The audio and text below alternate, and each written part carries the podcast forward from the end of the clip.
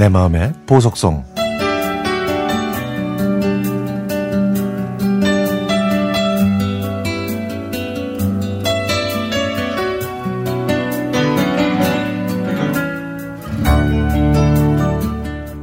칠순의 길목에 서 있지만 저는 아직도 제 손으로 채소를 직접 심어 본 적이 없습니다. 친정과 시댁 모두 농촌에서 지내셨지만 제가 흙을 만진 적은 한 번도 없었죠. 하지만 현실 앞에서는 어쩔 수가 없나 봅니다. 퇴직한 남편이 주말 농장 한번 해보자고 했지만 저는 그냥 흘려들었습니다.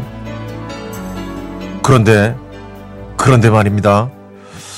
어느 날 남편이 밭을 일구어서 채소를 심어보자고 진지하게 말하는 거예요. 저는 고향 땅에서도 농사를 안 지은 지 몇 년째인데 무슨 농사를 짓냐면서 이런 지하에 거절했습니다.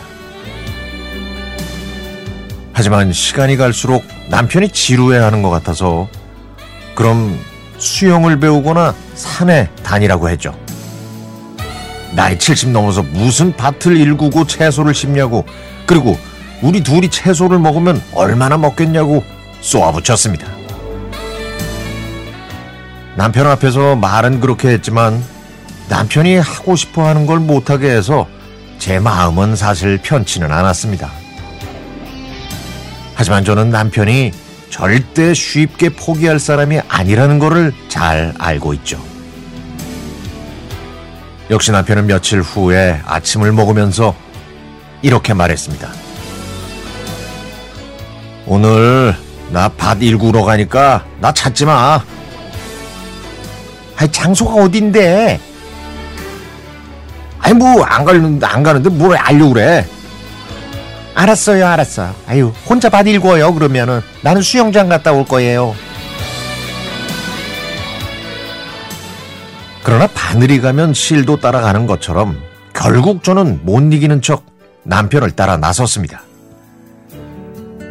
자연의 바람은 봄 소식도 전해주고 노란 개나리는 저희를 반기듯 울타리에서 한들거리네요. 마른 풀 사이에 있는 연두색 잎들은 고개를 들고 자연 속에서 숨을 쉬고 있었습니다. 한참을 걷다가 멈춘 남편은 큰 돌, 큰 돌에 앉아서 말했습니다. 여기가 내가 일굴 땅이야. 하지만 제 눈에는 수풀이 우거진 그 땅을 일구어 채소를 심는다는 건 불가능해 보였죠.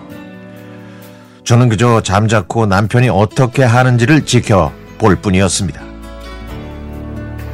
마른 풀을 거둬내고 괭이로 땅을 파는데 어 생각보다 흙이 부드러워 보이더군요.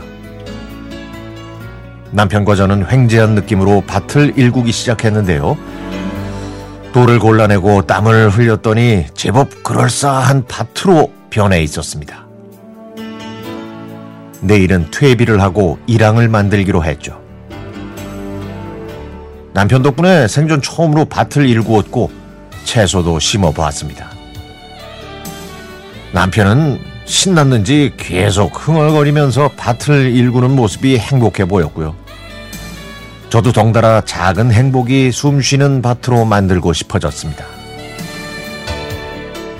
2주 후에는 아는 사람의 도움을 받아 감자를 심기로 했는데 처음 해보는 일이라 서툴겠지만 정성을 다 해보려고요. 감자를 심고 석 달이 지나면 토실토실한 감자가 생기겠죠.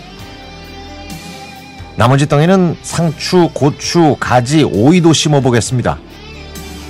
그래서 지금은 제 손으로 키운 채소가 밥상에 오를 날만 기다리고 있죠.